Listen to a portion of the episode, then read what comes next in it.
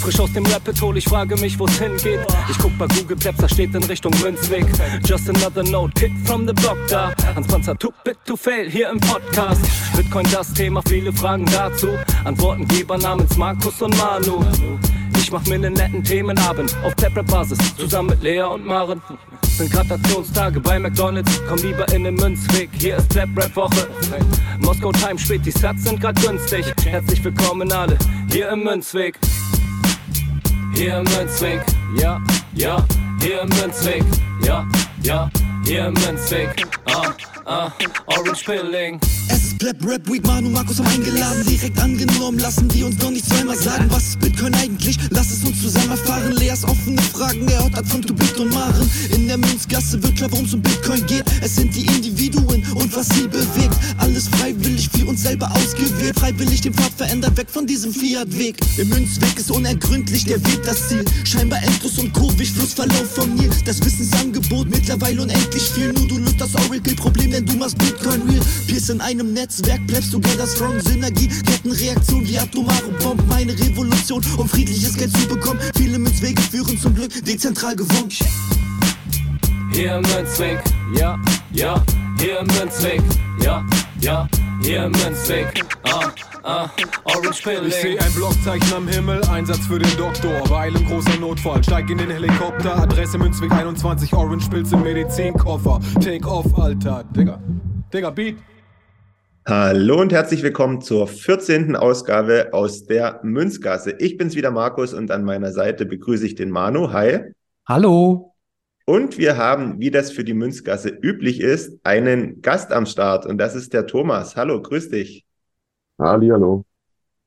Bevor wir anfangen, möchte ich sagen, Thomas, mich freut es, dass du dich bei uns gemeldet hast und dass wir heute gemeinsam eine Folge äh, Podcast aufnehmen. Aber bevor wir so richtig starten, möchte ich dich gern fragen, ob du die aktuelle Blockzeit für uns hast. Ja, die habe ich hier und das ist die 768059. Kann ich bestätigen. Wunderbar.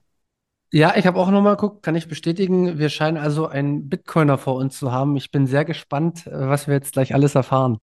Ja, ich bin auch schon gespannt und dann würde ich sagen, legen wir auch direkt los. Thomas, magst du dich mal ein bisschen vorstellen, was du preisgeben möchtest? Äh, wer bist du, was machst du und warum ähm, hast du dich gemeldet äh, und gesagt, Jungs, ich möchte gern mal in der Münzgasse auftreten? Ja, ich äh, heiße Thomas, bin 40 Jahre alt, ähm, verheiratet und habe zwei Kinder. Ähm, bin seit 2019 in Bitcoin, ich sage jetzt mal in Anführungsstrichen, investiert, wobei dieses Rabbit Hole und äh, so der tiefe Fall in die unendlichen Gänge, das kam erst viel, viel später. Und das Thema, was mich sehr beschäftigt, ist halt, was kann Bitcoin tun, um möglichst viele Leute mitzunehmen? Also im Prinzip Inklusion durch Bitcoin. Okay, und hast du, also das ist jetzt eine, eine, eine doofe Überleitung, aber ähm, du hast ja auch einen, äh, ja, einen speziellen Berührungspunkt zum Thema Inklusion und bist damit auch ähm, ja, verbandelt. Magst du da kurz drüber sprechen?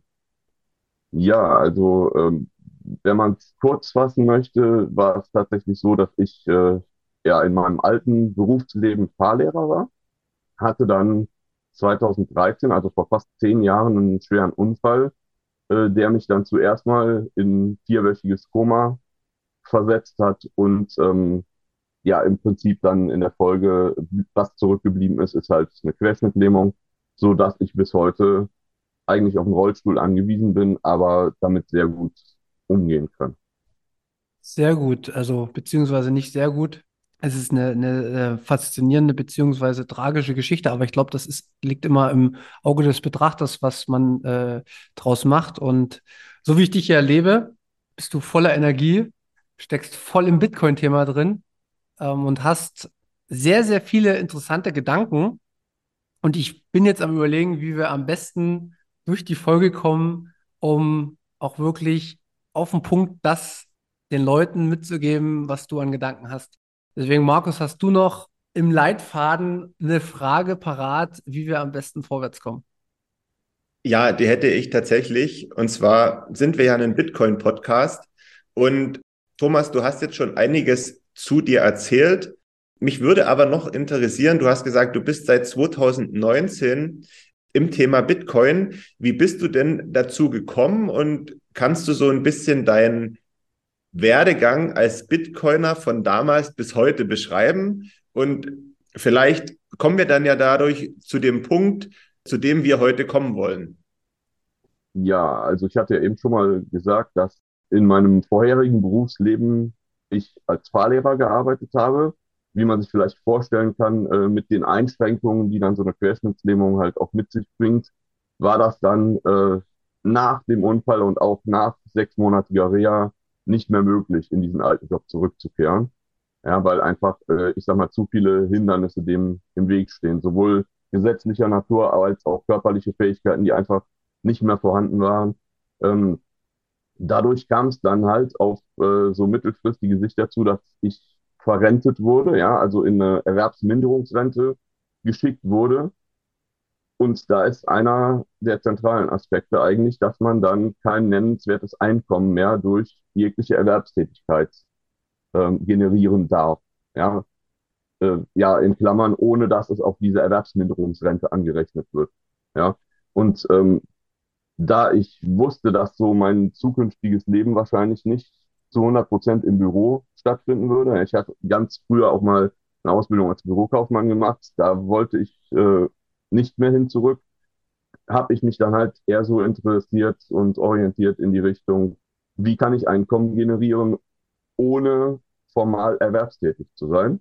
Und bin auf dieser Schiene dann halt in Richtung äh, ETFs, Aktien, habe auch so einen kleinen Ausflug ins äh, Daytrading gemacht, wie ich zu meiner Schande gestehen muss und habe dann halt relativ schnell festgestellt, dass man auch da ähm, besser weiß, was man tut. Ja, also so, so ganz ohne Ideen und unbedarft daran zu gehen, ist halt definitiv irgendwie kein guter Ansatz. Und äh, deswegen habe ich dann halt auch so diverse Seminare besucht. Und 2019 war ich auf einem äh, Investmentseminar, wo dann ein Gastredner offenkundig ausgefallen war und man eine Lücke füllen musste. Und dieser Lückenfüller, jetzt bitte nicht erschrecken, hieß Dr. Julian Horst. Ja, nicht, äh, mit dieser Reaktion hatte ich gerechnet. Also äh, da muss man sagen, ähm, der war damals natürlich äh, auch schon in seinen eigenen Projekten involviert und hat, wenn man da etwas tiefer gegraben hat, konnte man auch rausfinden, dass das nicht immer alles ganz sauber war. Aber auf diesem einen Seminar, muss ich ihm zugutehalten, hat er ausschließlich über Bitcoin und Blockchain referiert und hat nicht versucht, seine eigenen äh, Shitcoins beziehungsweise seine eigenen Projekte an den Mann zu bringen.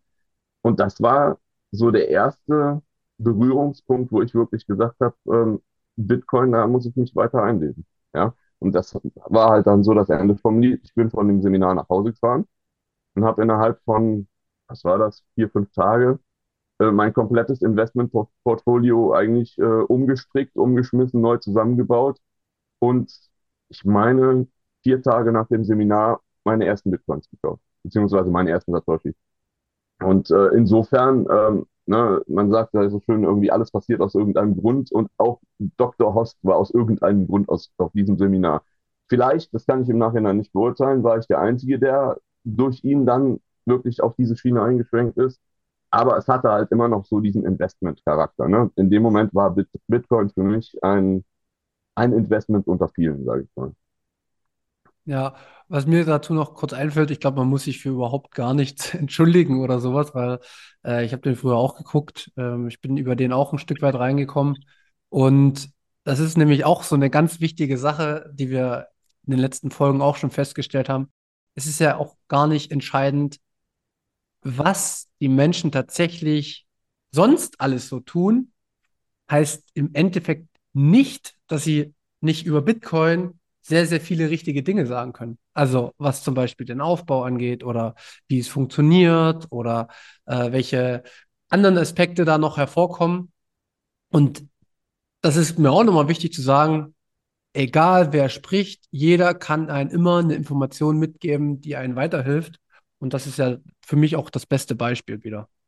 Und da ist egal, ob der auch politisch irgendwie eingestellt ist, links, rechts, äh, oben, unten, äh, spielt tatsächlich gar keine Rolle. Und was er sonst so in seinem Leben macht, ne, dafür muss er selbst äh, irgendwann, weiß ich nicht, ob man dafür Rechenschaft ablegen muss, aber da muss man selbst gut einschlafen können und mehr ist es am Ende nicht. Ja, also gebe ich dir natürlich insofern recht. Allerdings muss ich auch sagen, wenn ich über ihn gestolpert wäre, zuerst über seinen Online-Content, den er so fabriziert hat in den letzten Jahren, dann hätte das für mich wahrscheinlich eher einen abschreckenden Charakter gehabt.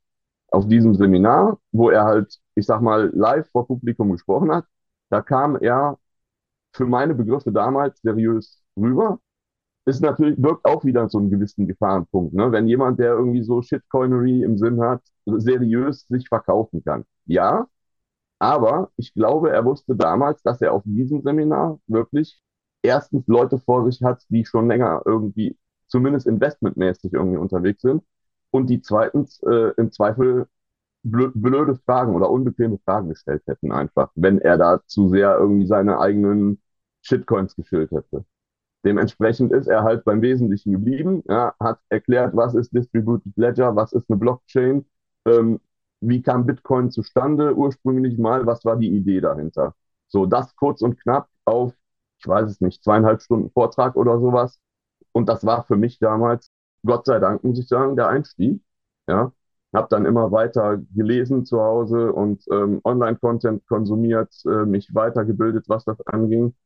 Und habe dann natürlich auch so meine unvermeidliche Shitcoin-Phase durchlebt. Also äh, ich kann mich da nicht von frei sprechen und würde dann so für mich so datieren, dass ich irgendwann im Sommer 2021 wahrscheinlich komplett ins Rabbit Hole gefallen bin.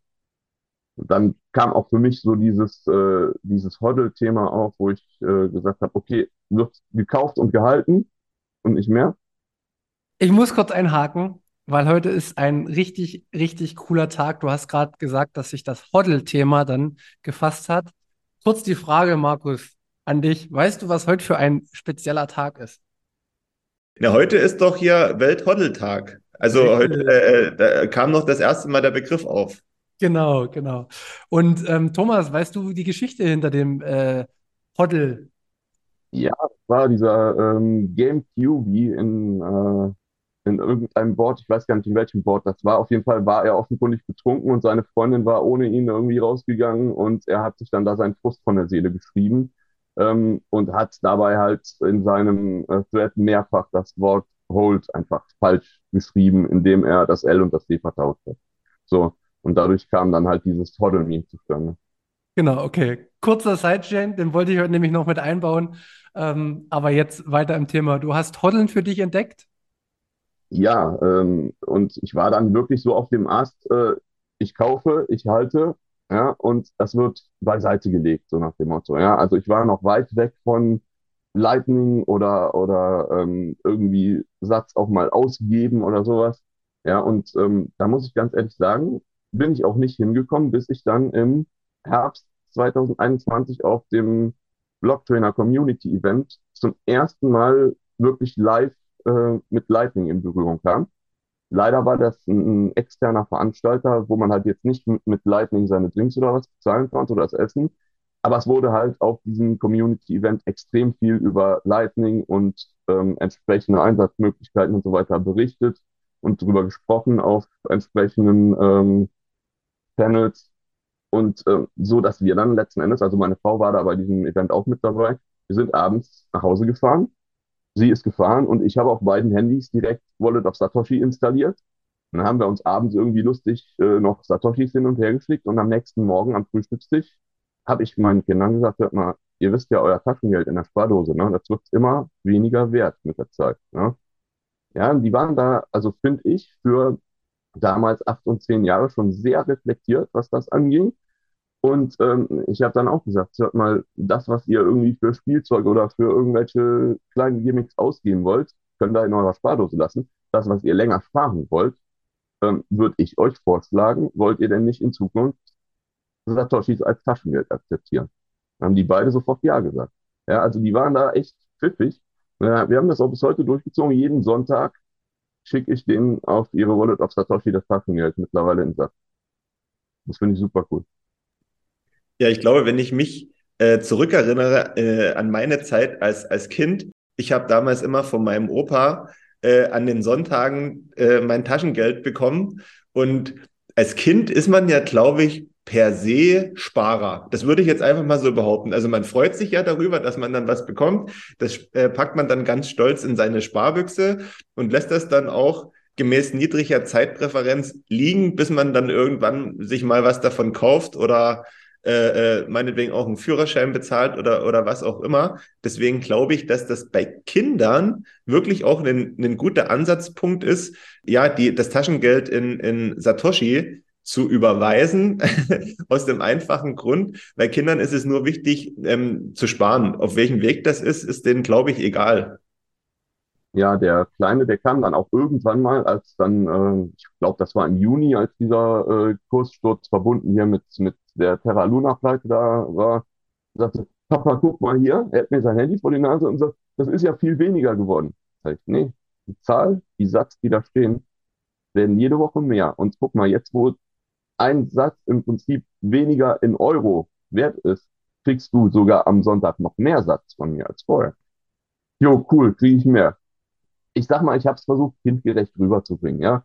Und ähm, wenn die beiden irgendwie Geldnot haben in der Real World und wollen sich jetzt irgendwas, weiß ich was, von Lego oder Playmobil oder weiß der Geil was kaufen, ähm, natürlich tausche ich denen das dann auch mal Beträge zurück in Euro, wenn die das möchten. Ist aber bisher noch nicht vorgekommen. Die wissen, dass die jederzeit ankommen können und äh, ich sag mal, bunte Papierschnipsel von mir im Austausch haben können, aber bisher ist noch keiner auf die Idee gekommen sehr cool. Also das, ich wäre auch gern schon im Bitcoin-Standard im Denken aufgewachsen, weil die haben es ja schon verstanden im Endeffekt, dass man nicht den Euro-Wert anschaut, beziehungsweise den Preis, sondern dass es einen Wert gibt. Das ist eine gute, gute Schule, glaube ich, die du da deinen Kindern mitgibst. Eine Sache habe ich noch als Anmerkung. Nicht vergessen, wegzukommen von Custodial Wallets. Äh, das könnte auch der nächste Schritt sozusagen für dich sein, beziehungsweise ähm, dass man vielleicht ähm, mal andere Wallets ausprobiert, äh, wie die Phoenix Wallet oder, oder dass man halt vielleicht sogar seine, seine eigene Note hat und dass die Kinder vielleicht auf der Note, auf der eigenen Note sparen, weil das ist ja dann tatsächlich nochmal der allerletzte Step, aber ist nur eine kleine Bemerkung am Rande, weil das ist auch eine Sache, mit der ich mich gerade beschäftige. Ja, da hatten wir jetzt im Vorhinein tatsächlich noch nicht drüber gesprochen. Allerdings äh, muss ich sagen, dass die eigene Node bei mir tatsächlich einfach nur deswegen noch nicht in Betrieb ist, weil sie noch in irgendwelcher interkontinentalen Post festhängt. Ja, also sie ist unterwegs. Ich habe sie dummerweise, äh, ich weiß gar nicht mehr warum, in Amerika bestellt. Ich hätte sie mal besser irgendwo mir hier selber zusammengezimmert, dann wird die jetzt schon drei Wochen laufen. Aber okay, das am Rande. Ähm, kann ich dir zu dem äh, Non-Custodial beziehungsweise ähm, Cold Storage Thema sagen, dass meine Tochter letzte Woche zum ersten Mal ihre eigene On-Chain-Transaktion durchgeführt hat, nämlich als sie ihr einen Großteil ihres Sparguthabens von der Wallet of Satoshi auf ihre eigene Adresse auf der Bitbox geschoben hat. Und das hat sie selber. Also sie ist elf Jahre alt und äh, ich habe ihr erklärt, wie das funktioniert und was da im Hintergrund grob stattfindet. Und ähm, ja, im Grunde ne, habe ich sie dann selber den, ähm, wie soll man das sagen, ja, also ich habe sie das selber abscannen lassen, ja, und selber die Transaktion äh, genehmigen lassen auf der Bitbox und ähm, ja, dementsprechend hat sie das, glaube ich, verstanden, was sie da getan hat. Und sie hat auch nachher gesehen, dass es entsprechend ankam. Ja, On-Chain-Transaktionen sind also das neue PlayStation-Spielen, wenn wir das mal jetzt hier so sagen können. nee, das ist ja super. Und Kinder haben da, wie gesagt, auch einen einen äh, leichteren Zugang, glaube ich. Und ähm, das ist schön zu hören, dass das so reibungslos funktioniert. Nichtsdestotrotz möchte ich jetzt hier mal einen etwas härteren Schnitt machen. Thomas, wir haben jetzt gehört, wie du zu Bitcoin gekommen bist, wie dein Werdegang gewesen ist. Ich würde jetzt gern mal zu unserem Hauptthema kommen, nämlich Bitcoin und Inklusion. Ich glaube, wir sind uns ja einig, dass Bitcoin an sich Inklusion pur ist aber wie verstehst du das Thema denn für dich persönlich? Also ich persönlich äh, sehe halt große Chancen, gesellschaftlich einfach Leute mitzunehmen. Naja, ich meine, natürlich kann man hier drüber sprechen, ja, das, äh, das wird ja auch öfter als Kritikpunkt angebracht, So nach dem Motto, wie soll denn jemand in Bitcoin sparen, der sowieso schon nicht viel übrig hat? Ja, aber das wenige, was er übrig hat, spart er doch besser in harter Währung als in Gummigeld. Das ist so die eine Sache.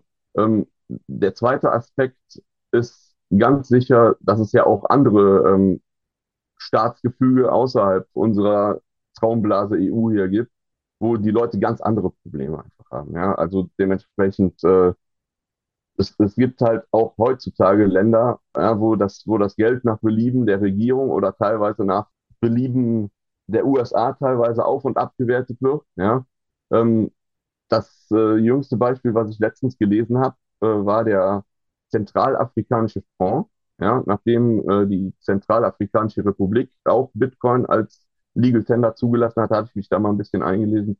Und ähm, dieser zentralafrikanische Fonds, der ist wohl seit jeher vom französischen Fonds abhängig gewesen.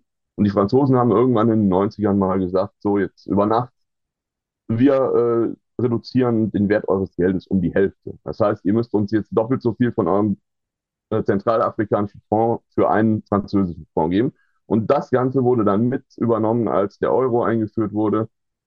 Und äh, letzten Endes ist es halt immer noch so, dass alle Länder in Zentralafrika, die in, diesen, ähm, in dieser Gemeinschaftswährung festhängen, komplett ausgeliefert sind auf Wohl und Wehe dessen, was die französischen Finanzautoritäten so veranstalten. Und gerade in solchen Ländern, äh, denke ich mal, ist, ist das von unschätzbarem Wert, wenn man als, als einfacher Bürger sein Geld nicht in so einer Gummiwährung lagern muss. Auf jeden Fall, da, da sprichst du schon sehr, sehr wichtige Punkte an und auf, so ein, auf das Thema kommen wir auch nochmal in einer anderen Münzgasse, wo wir uns so ein bisschen nochmal äh, kritisch mit Experten aus Deutschland auseinandersetzen ähm, und welche Blickweise viele, viele Menschen haben aus einer sehr privilegierten Stellung, die wir hier in Europa einnehmen und vor allen Dingen in den westlichen Ländern. Ähm, du hattest jetzt schon angesprochen, warum Bitcoin an sich ja auch schon Inklusion in sich trägt und äh, für sehr, sehr viel Ausgleich in der Welt ähm, sorgen kann.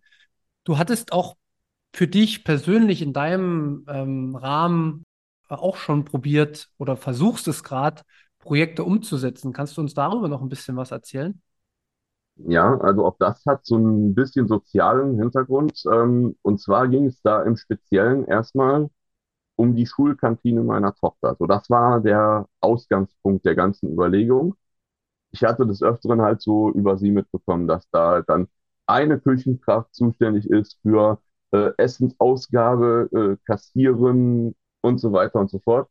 Dementsprechend aber, dass alles sich ewig hinzieht, immer mit Wechselgeld und ähm, manchmal auch wenn das, wenn das schlimm klingt heutzutage mitten in Deutschland, sind tatsächlich auch Kinder dabei, die sich das Essen an dem Tag einfach nicht erlauben können. So, ne, ob man das glauben mag oder nicht ich finde es einfach äh, einen unhaltbaren Zustand.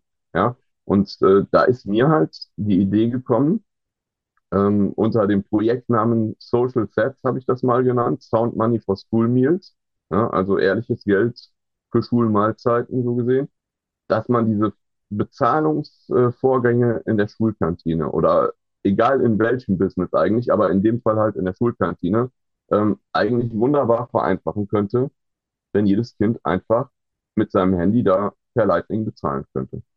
Und wenn es eine Custodial Wallet wie Wallet of Satoshi ist, ne, schön einfach gehalten einfach, so dass man im Prinzip hingeht, das abscannt und äh, damit ist die Bezahlung erledigt.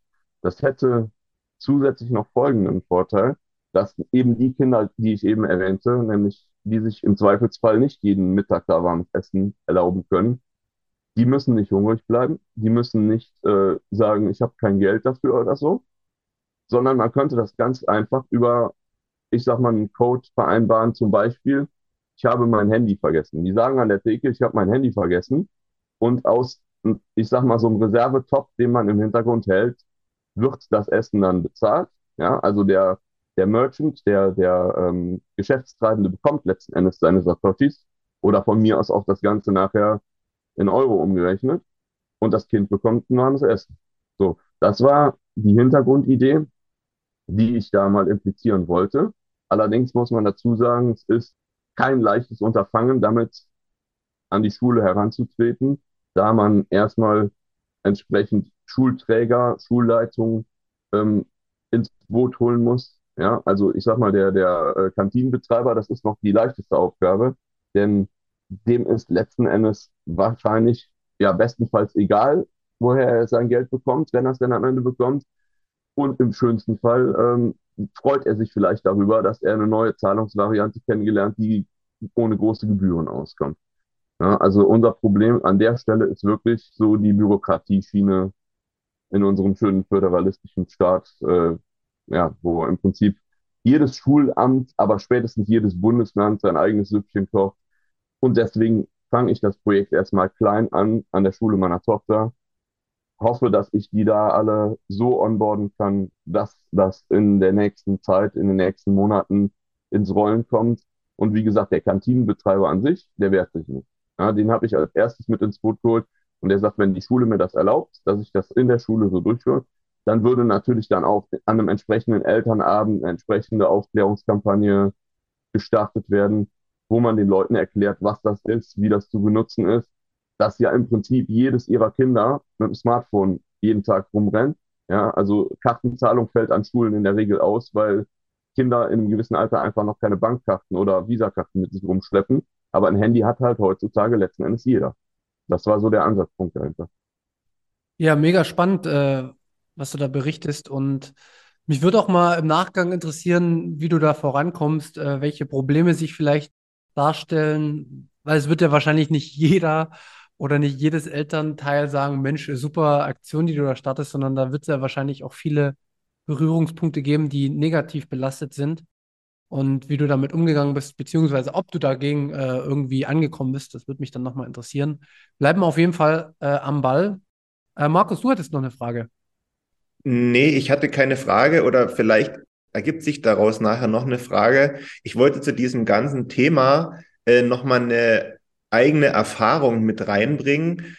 Thomas, du hast ja gerade beschrieben, dass es ähm, oftmals auch Kinder gibt, die sich das tägliche Mittagessen oder deren Eltern sich das tägliche Mittagessen für ihre Kinder nicht leisten können.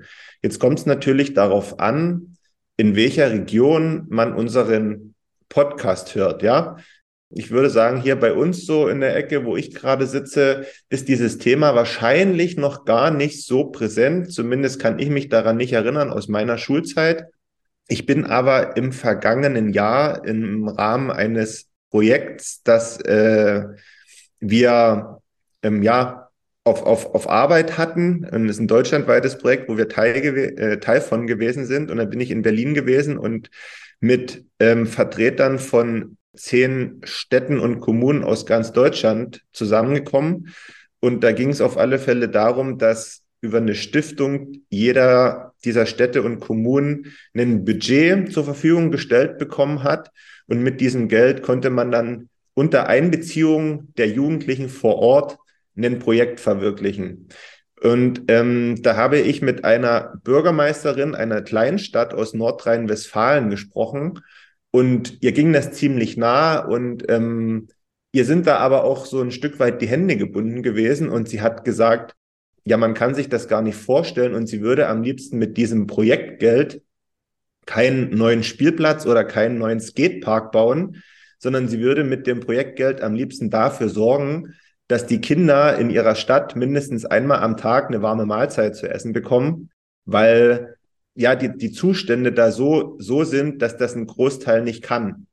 Und als ich das gehört habe, damals dachte ich mir, das ist schon krass, dass ähm, das ja mitten in Deutschland der Fall ist. Und ich denke, da gibt es noch ganz andere äh, Städte und ähm, ja, Bereiche auf der Landkarte, wo, wo dem so ist.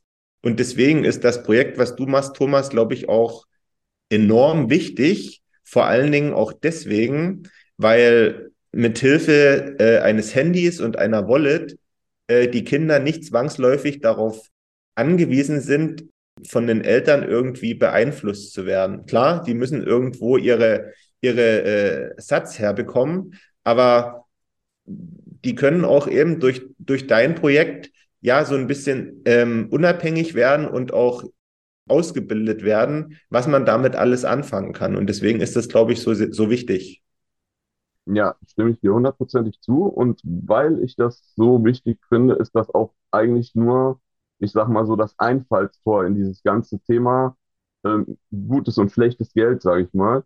Also der erste Berührungspunkt, der über dies hinaus natürlich dann noch irgendwie einen Zweck hat, nämlich dass jedes Kind in der Schule jederzeit äh, satt zu essen bekommt.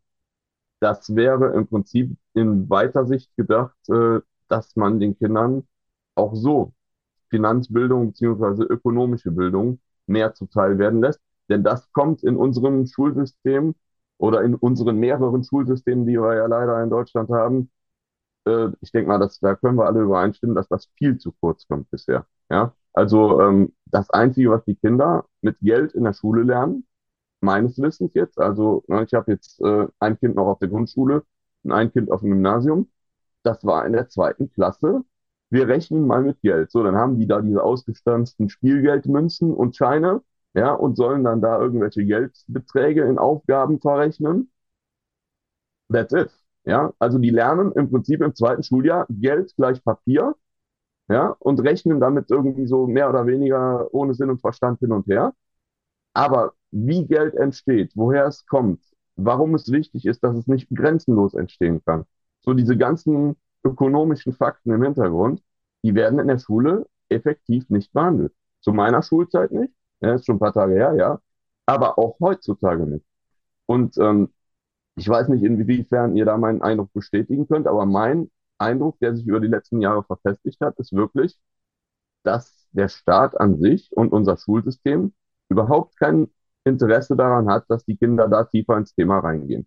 Denn nur so ist ja gewährleistet, dass immer genügend Hamster fürs Hamsterrad vorhanden sind.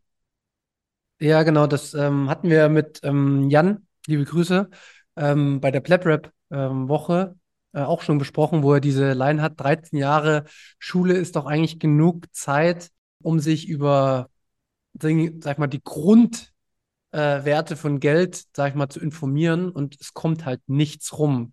Und ich meine, äh, bei mir war es 2020, wo ich angefangen habe, Geld zu verstehen.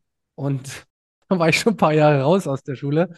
Und dementsprechend ist das zu 100 Prozent genau das, was ich auch denke. Und ja, die Frage, die sich dann halt immer anschließend stellt, ist, ist es gewollt oder ist es nicht gewollt?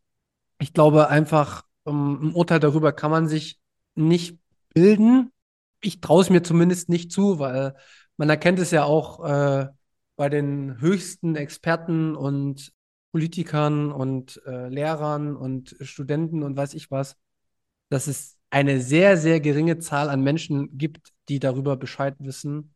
Und vielleicht ist es einfach nur ein gesamtmenschheitsblinder Fleck oder gesellschaftlicher blinder Fleck. Äh, nur dann, also entschuldigen zu finden, ist da, glaube ich, schwierig, weil, also zumindest hat sich mir noch nicht erschlossen, worin tatsächlich die, die tiefen, tiefen Vorteile auf Langfrist, also irgendwann hätten es die Menschen ja mal lernen müssen. Es scheint ja so, als ob die Menschen das immer wieder vergessen, weißt du? Also 1920 hatten wir es ja auch schon mal.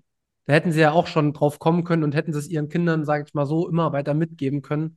Aber ich glaube, wir waren halt einfach noch nicht so weit, den Schritt gedanklich zu gehen. Bitcoin hat da viele Fragen aufgestellt. Ja, du sprichst gerade an, äh, ne, die Zeit der Hyperinflation 1923, ja.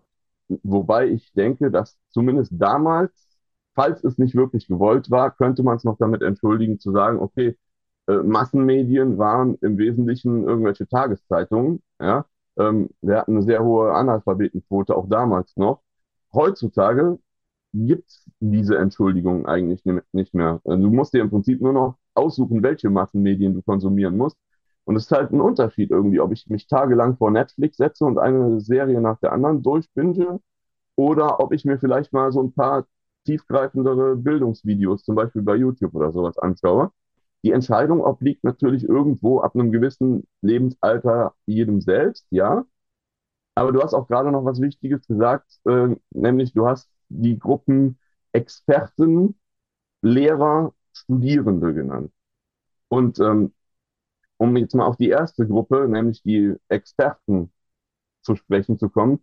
Da hatte ich letzte Woche, äh, ich denke mal sogar parallel mit euch, ein äh, Fremdschämen-Erlebnis, als diese Expertenbefragung da äh, in dieser Bundestagskommission stattgefunden hat.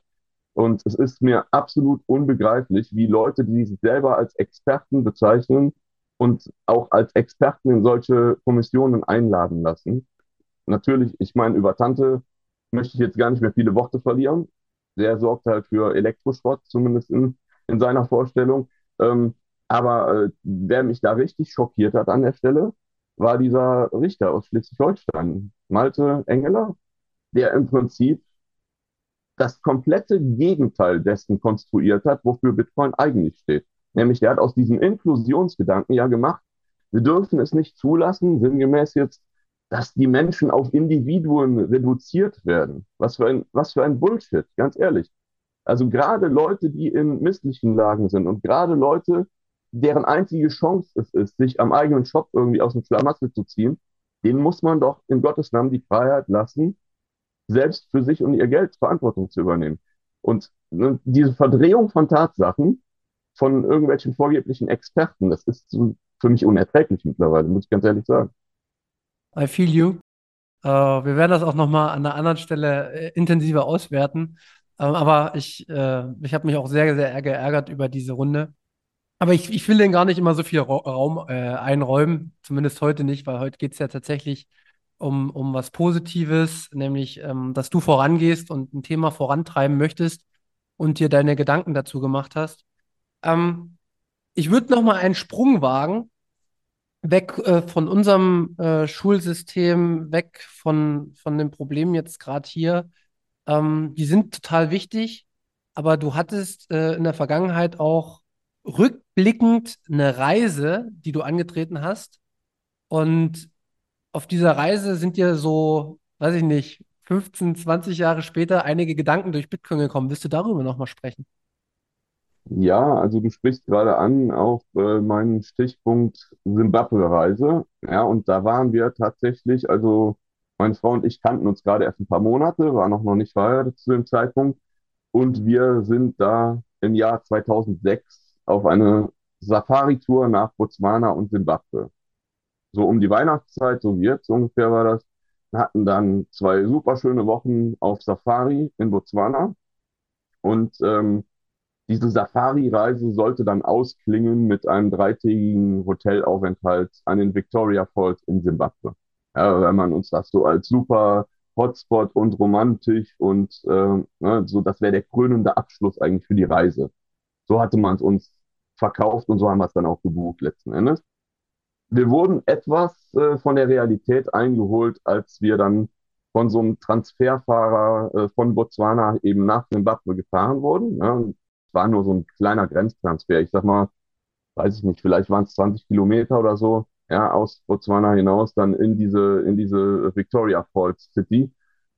Und dieser Transferfahrer, der hat uns letzten Endes wirklich muss ich aus heutiger Sicht sagen, den Arsch gerettet, weil wir waren vollkommen unvorbereitet, was da gerade los war. Und er sagte so sinngemäß zu uns, äh, was immer ihr da veranstaltet, bezahlt nur in US-Dollar oder Euro und lasst euch euer Wechselgeld nur in US-Dollar oder Euro geben. Denn ähm, die Zimbabwe-Dollars, die man euch da überall andrehen will, die sind das Papier nicht mehr wert, auf dem sie gedruckt stehen. Und das haben wir da wirklich in diesem, in diesem Transfertaxi, kannst du sagen, zum ersten Mal überhaupt wahrgenommen. Das war uns vorher überhaupt nicht klar. dann kamen wir im Hotel an und ähm, wie an jeder, jeder internationalen Hotelrezeption hing da halt so eine Exchange Rate, so eine Wechselkurstafel. Und im Hotel, meine ich, mich zu erinnern, war das so rundherum 3000 Zimbabwe-Dollars für einen Euro. Das habe ich halt so zur Kenntnis genommen. Wir haben unser Zimmer bezogen und sind danach dann mal raus in die ähm, City, also ähm, glaube, die heißt auch Victoria Falls, diese Stadt direkt da an den Victoria Wasserfällen. Uns fiel halt schon auf, dass überall in den Hotelbezirken eine Tourist Police patrouillierte und für die Sicherheit der Leute sorgte. Wir haben dann später herausgefunden, dass die einen auch, wenn die Dunkelheit anbrach, gar nicht mehr aus dem Hotel ließen. Du warst quasi als Hotelgast festgesetzt, sozusagen, kann man sagen. Ja, und dann haben wir halt so ein bisschen da die Stadt und die Märkte erkundet und egal, wo wir standen und gingen, es folgten uns immer auf Schritt und Schritt äh, irgendwelche fliegenden Geldwechsler. Ne? Also angefangen von jungen Kindern wirklich bis hinein ins Erwachsenenalter, überall an jeder Straßenecke lauerten die einem auf oder rannten einem hinterher, wanna change money, wanna change money und wollten halt Dollar oder Euro für ihre Zimbabwe-Dollars haben. Das haben wir dann immer so, so freundlich es eben ging, halt abgewiegelt. Und auf irgendeine Weise, ich kann mich heute gar nicht mehr richtig erinnern, warum und wieso, hat man es dann trotzdem geschafft, uns in so eine Wechselstube reinzulotsen. Das war so eine Szenerie, die ähm, könnte einem schlechten Mafia-Film entsprungen sein. Also du gehst in so einen abgedunkelten Raum, ähm, es stehen zwei Wächter an der Tür und hinter so einem fetten Vollholzschreibtisch sitzt ein Typ mit einer Zigarre und Hosenträgern. Also wirklich so Mafia-Szenerie, kann man sagen. Und dann geht hinter dir die Tür zu. Und wir zwei standen da drin und total perplex. Ne? So, wir wussten gar nicht, wie uns geschah. Und der Typ hinter, dem, hinter diesem Schreibtisch sagte dann, hey, you wanna change money? Und ich war total perplex und sagte, ja, es kommt auf den Wechselkurs an. It depends on your exchange rate. Und dann hat er gesagt, whatever exchange rate you're looking for. Also auf den Straßen auch, du hättest jeden Kurs bekommen für einen Dollar oder für einen Euro, den du halt haben wolltest, weil die genau wussten, ihre Papierschnipsel sind nicht mehr wert. Und das war Ende 2006. Äh, danach ging es da erst richtig rund. Seitdem hatte Simbabwe, ich glaube, dreimal kompletten Währungscrash inklusive anschließender neuer Währung. Und jedes Mal geht es wieder von vorne los. Also die Anita Posch, äh, die macht da einen hervorragenden Job, weil die auch gerade in den südlichen Ländern Afrikas mit Leuten entsprechende Bitcoin-Bildung halt weiter vorantreibt. Ähm, nichtsdestotrotz ist es halt so, dass die Leute in diesen Ländern ähm, ein Grundverständnis dafür haben, was hartes Geld wirklich wert sein kann, weil sie selber die ganze Zeit nur, ähm, ich sag mal, diese Papierschnipseln hinterher rennen und über Nacht dann äh, der Staat irgendwie sich wieder eine neue Währung einfallen lässt oder das Ganze dann äh, um die Hälfte abwertet und so weiter. Und ähm, das, das ist mir erst Jahre später bewusst geworden. Wie gesagt, 2006 gab es auch noch keinen Bitcoin. Ja, also da, da hatte ich diesen Zugang noch gar nicht. Aber spätestens seitdem ich in diesem Bitcoin-Thema drin bin, ist das für mich unbegreiflich, dass die Adoption gerade in, in diesen armen Ländern Afrikas nicht schon viel weiter vorangeschritten ist. Das kann ich äh, gut nachvollziehen, aber da, da fehlt es dann wahrscheinlich an Bildung, Education. Es ist doch ein bisschen was dahinter, äh, auch das sicher zu verwahren. Da kostet es ein bisschen was. Ähm, ein paar Grundregeln braucht man dafür. Das ist halt einfach so. Und was uns hier oft einfach so gestellt wird, ähm, da müssen die wahrscheinlich ein bisschen länger für kämpfen, für Internetverbindung, für äh, billigste Smartphones. Und dementsprechend macht Anita Poster auf jeden Fall eine richtig, richtig gute Arbeit. Bin da immer wieder fasziniert von, wenn ich von ihren Berichten höre, lese, ihre Vorträge höre. Und ich glaube aber, dass das gerade mit der Afrika-Konferenz jetzt schon erste Zeichen gesetzt wurden. Und ja, äh, Bitcoin Ekasi, äh, es gibt ja eine Menge Bitcoiner, die es verstanden haben, dass man wenn man irgendwann versucht hat, in Europa mit den Leuten zu reden und es hört dann keiner zu, dann geht man halt irgendwann zu den Leuten, wo man weiß, dass es für die auch viel wichtiger ist und viel notwendiger, um ein Lebens, ja, ein Leben überhaupt zu gestalten und dann äh, adaptiert sich es in den Ländern, wo sich es adaptieren soll oder beziehungsweise wo es notwendig ist, eher am ersten. Es könnte immer schneller gehen, aber Bildung hat halt seine Zeit, glaube ich. Das ist das große Problem.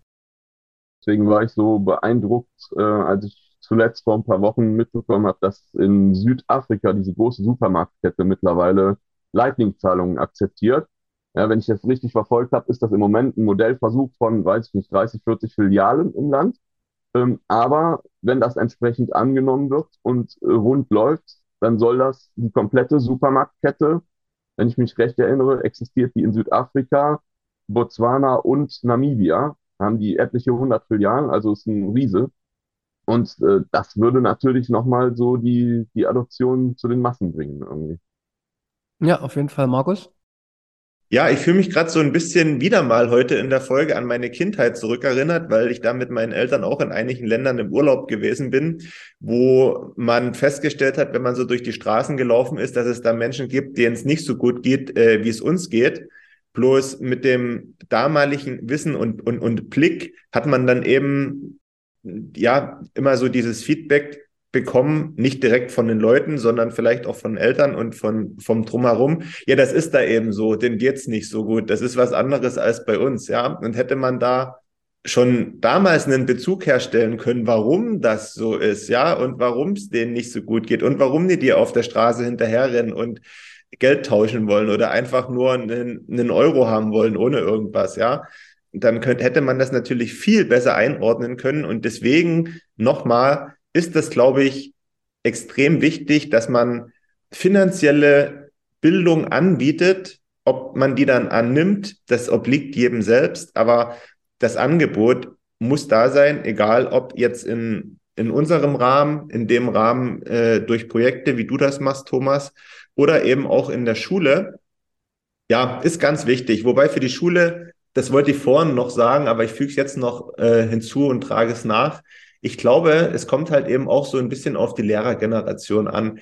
Die, die Lehrer von, von früher, die wir vielleicht hatten, die sind teilweise noch da und ähm, die machen ihren, ihren Stiefel eben bis, bis zur Rente durch. Da ist nicht mehr viel zu erwarten. Was äh, hoffen lässt, ist die Generation, die nachrückt, so wie Jan zum Beispiel. Ähm, man muss natürlich aber auch sagen, wenn ich das geht mir persönlich so, wenn ich zum Beispiel unseren Manu 2 referieren höre über das Thema Geld, ja, ähm, und das so vielschichtig ist und dass man äh, ja fast als normaler Mensch überhaupt nicht so richtig fassen kann, ja, sondern auch immer nur so so Bruchstücke aufnehmen kann, ohne das in Gänze zu verstehen, dann ist es natürlich für mich auch ein Stück weit nachvollziehbar, dass sich vielleicht der ein oder andere Lehrer sagt, ja, Freunde, so richtig traue ich mich nicht an das Thema ran, ja, weil man da selber auch überhaupt nicht so richtig begreifen kann, was da wirklich alles dahinter steckt. Und deswegen Bitcoin, weil Bitcoin ja viel, viel einfacher ist und nicht das Alte versuchen irgendwie zu erklären und zu sagen, ja, so läuft das und das läuft alles gut, sondern nee, einfach das Neue erklären. Also sich nicht auf die Fehler beziehen, sondern auf die neuen Dinge beziehen und dann äh, wird es, glaube ich, schon einfacher, weil ich glaube, ohne Bitcoin hätte ich es auch nicht verstanden. Das ist halt auch so ein Thema. Ja, Markus, du hattest ja eben gesagt, äh, der Jan von FlapRap, äh, der entsprechend, ich bin mir nicht ganz sicher, ob er schon Lehrer oder noch Referendar ist, ähm, der ja auch entsprechend das irgendwo in die Schule trägt. Ich hatte auch letztens mitbekommen, dass er äh, bei Twitter irgendwie so eine kleine Umfrage gestartet hatte, weil er halt dabei war, ein entsprechendes Arbeitsblatt für seine Schüler siebte bis zehnte Klasse oder sowas zu entwerfen. Da hätte mich jetzt mal interessiert, ob ihr vielleicht mit ihm neben der Podcast-Aufzeichnung tiefer im Detail wart und mir vielleicht sagen könnt, ob der da ungehindert an den Schulen oder an der Schule schalten und walten kann oder ob man ihm da auch Steine in den Weg legt, was das angeht. Also kann der da wirklich Tacheles reden mit den Kindern? Wisst ihr das?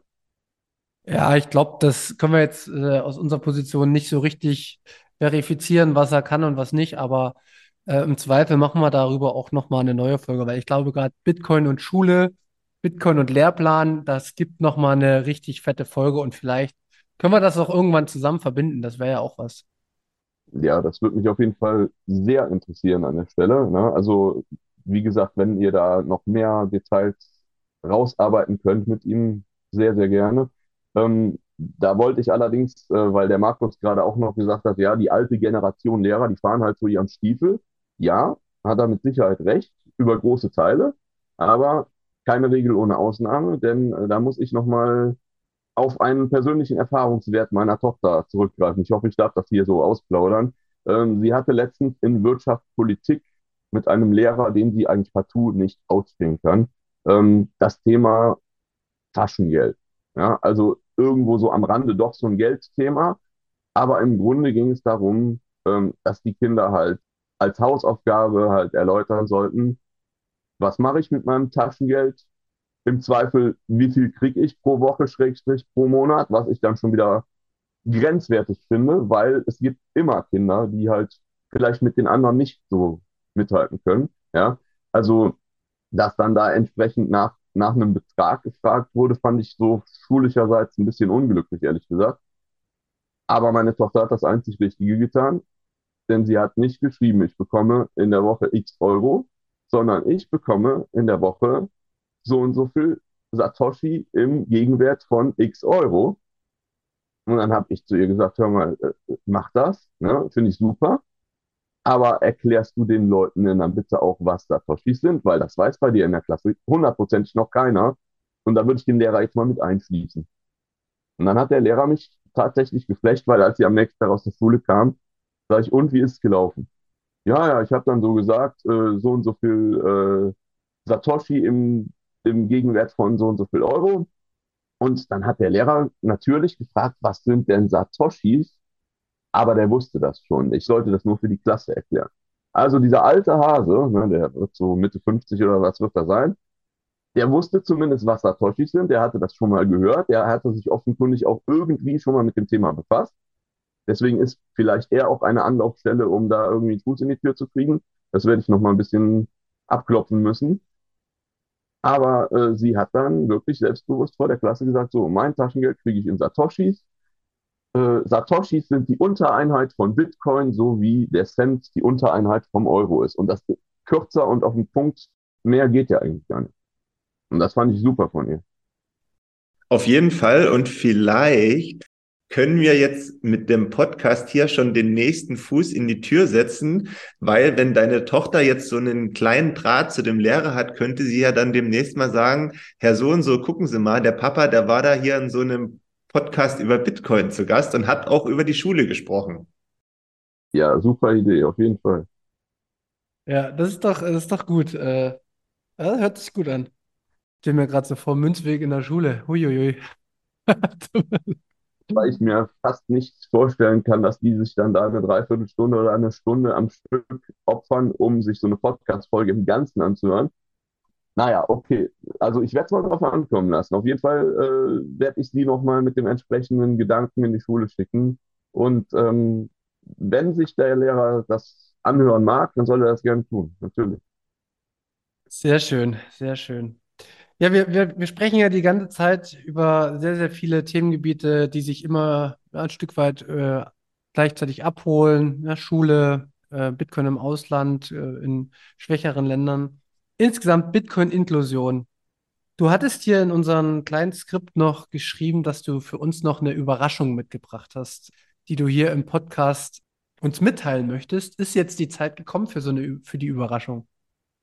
Ja, ich wollte mit euch äh, meine Freude darüber teilen, dass ich jetzt hochoffiziell vom Peter Taschler die äh, Bestätigung bekommen habe, dass ich nächstes Jahr auf der BTC 23 als Speaker mit dabei bin.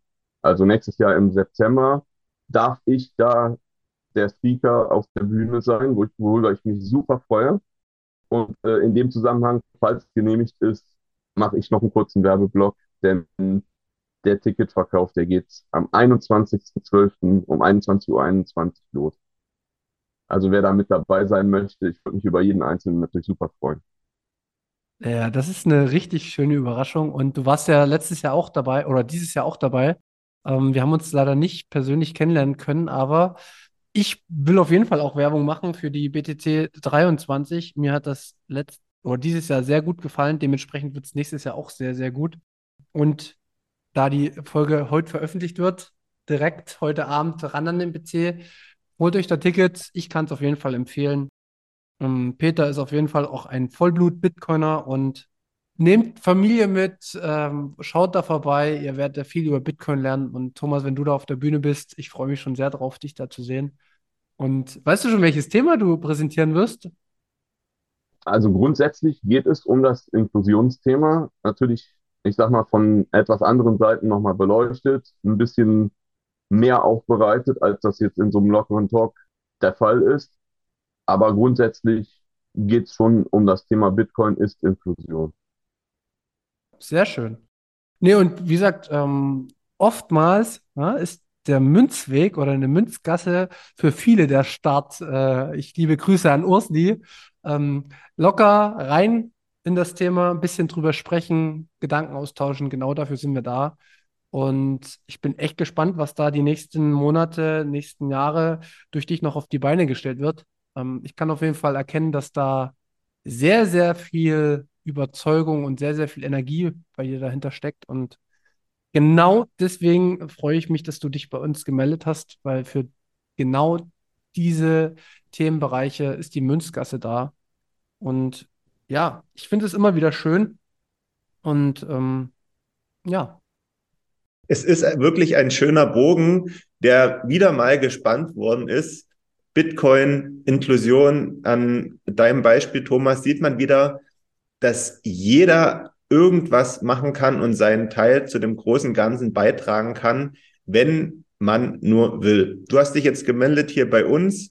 Du konntest so ein bisschen deine persönlichen äh, Projekte und Ansichten vorstellen. Das hilft dir, das hilft uns wieder. Wir können wieder eine neue Folge veröffentlichen. Gleichzeitig ähm, finde ich, machst du anderen extrem viel Mut, aufgrund deiner Geschichte, aber auch aufgrund dessen, dass du jetzt äh, äh, ja veröffentlicht hast, dass du nächstes Jahr bei der BTC 23 als Speaker auftrittst.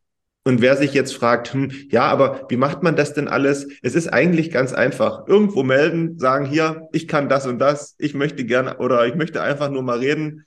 Und ich verspreche euch, zu 99,9 Prozent bekommt ihr da ein Ja als Antwort so habe ich mich halt auch sehr darüber gefreut, dass der Manuel so schnell auf mich zurückgekommen ist, weil ich mich, das war ja auch letzten Endes nur eine Twitter-Nachricht, die ich ihm geschickt habe, habe gesagt, hey, super Podcast, den ihr da macht, äh, wäre ich wirklich gerne mal mit von der Partie. Und das hat, ich weiß es nicht, ein oder zwei Tage gedauert. Ne? Dann haben gesagt, ja, würden wir uns super drüber freuen. Ja, dementsprechend, also die Wege im Bitcoin-Space sind noch sehr kurz. Ich hoffe, dass das auch oft und lange so bleiben wird. Ja, dementsprechend äh, freue ich mich super, dass ich heute dabei sein durfte. Ja, vielen Dank auch von unserer Seite dafür. Ich muss kurz Selbstkritik einbringen. Äh, es läuft nicht in jedem Fall so. Ich schiebe auch manchmal Themen von mir her, wo sich Leute gemeldet haben. Aber keine Angst, äh, das machen wir nächstes Jahr dann noch. Aber gerade das Thema Lightning und äh, die Technik, die schiebe ich immer ein bisschen von mir weg. Deswegen ähm, liebe Grüße gehen raus an ähm, denjenigen, er weiß, wer es gemeint ist. Und wir machen das aber nächstes Jahr. Aber bei uns hat es tatsächlich sehr, sehr schnell ge geklappt und funktioniert, weil es äh, nicht in so eine große Themenwoche bei uns eingebunden ist. Und dann passt das auch immer relativ fix.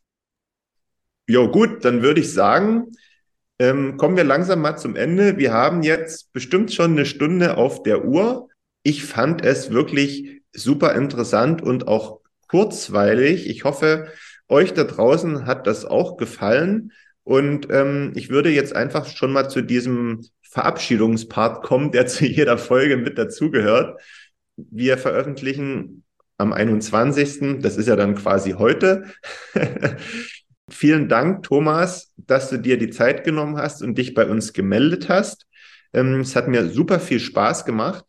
Ähm, und bevor ich an euch beide übergebe, ist es, glaube ich, jetzt heute an der Zeit, euch allen da draußen schöne Weihnachten zu wünschen, zumindest schon mal einen schönen 24. Dezember und einen wenig stressigen Tag, sondern eher einen angenehmen, gemütlichen Tag mit gutem Essen, Familie, Freunden und vielleicht auch dem ein oder anderen Geschenk.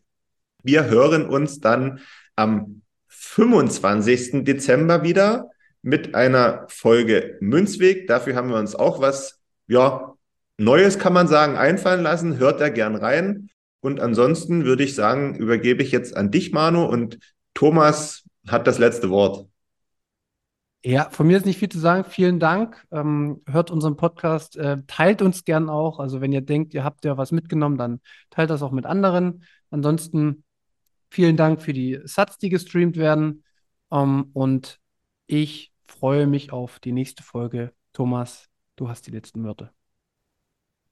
Ja, danke schön nochmal, dass ich dabei sein durfte. Und ähm, einen Gedanken wollte ich hier noch mit anbringen zum Schluss. Und zwar ähm, habe ich das damals so im Investmentgeschäft äh, eigentlich mal kennengelernt, dieses geflügelte Sprichwort, es gibt nicht Freiheit und Sicherheit gleichzeitig. Du musst dich entscheiden, Freiheit oder Sicherheit. Und das ist ein ganz zentraler Aspekt, warum ich mich in Bitcoin so wohlfühle, weil ich glaube, dass ich da was gefunden habe, was mir Freiheit und Sicherheit gleichzeitig geben kann. Die Zukunft wird es zeigen, aber ich bedanke mich bei euch, dass ich dabei sein durfte und sage Tschüss.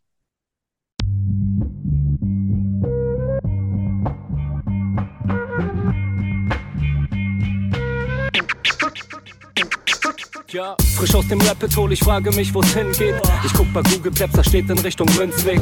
Just another note, Kid from the Block da. Ans Panzer, too bit to fail, hier im Podcast. Bitcoin das Thema, viele Fragen dazu. Antwortengeber namens Markus und Manu. Ich mach mir nen netten Themenabend auf Pepper-Basis, zusammen mit Lea und Maren. Sind Gratationstage bei McDonalds, komm lieber in den Münzweg. Hier ist Plap-Rap-Woche.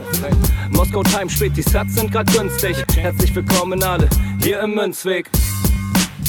Hier im Münzweg, ja, ja, hier im Münzweg, ja, ja, hier im Münzweg. Ah, ah, Orange Pilling. Es ist Pleb, Rap, Weed, Manu, Markus haben eingeladen, direkt angenommen. Lassen die uns doch nicht zweimal sagen, was ist Bitcoin eigentlich? Lass es uns zusammen erfahren. Leas offene Fragen, er haut von to Bit und Maren. In der Münzgasse wird klar, worum es um Bitcoin geht. Es sind die Individuen und was sie bewegt. Alles freiwillig für uns selber ausgewählt. Freiwillig den Pfad verändert, weg von diesem Fiat-Weg. Im Münzweg ist unergründlich der Weg das Ziel. Scheinbar endlos und kurvig, Flussverlauf von Nil. Das Wissensangebot mittlerweile unendlich viel. Nur du löst das Oracle-Problem, denn du machst Bitcoin real. Pierce in einem Netzwerk, bleibst together strong. Synergie, Kettenreaktion wie atomare Bomben. Meine Revolution, um friedliches Geld zu bekommen. Viele Münzwege führen zum Glück dezentral gewonnen.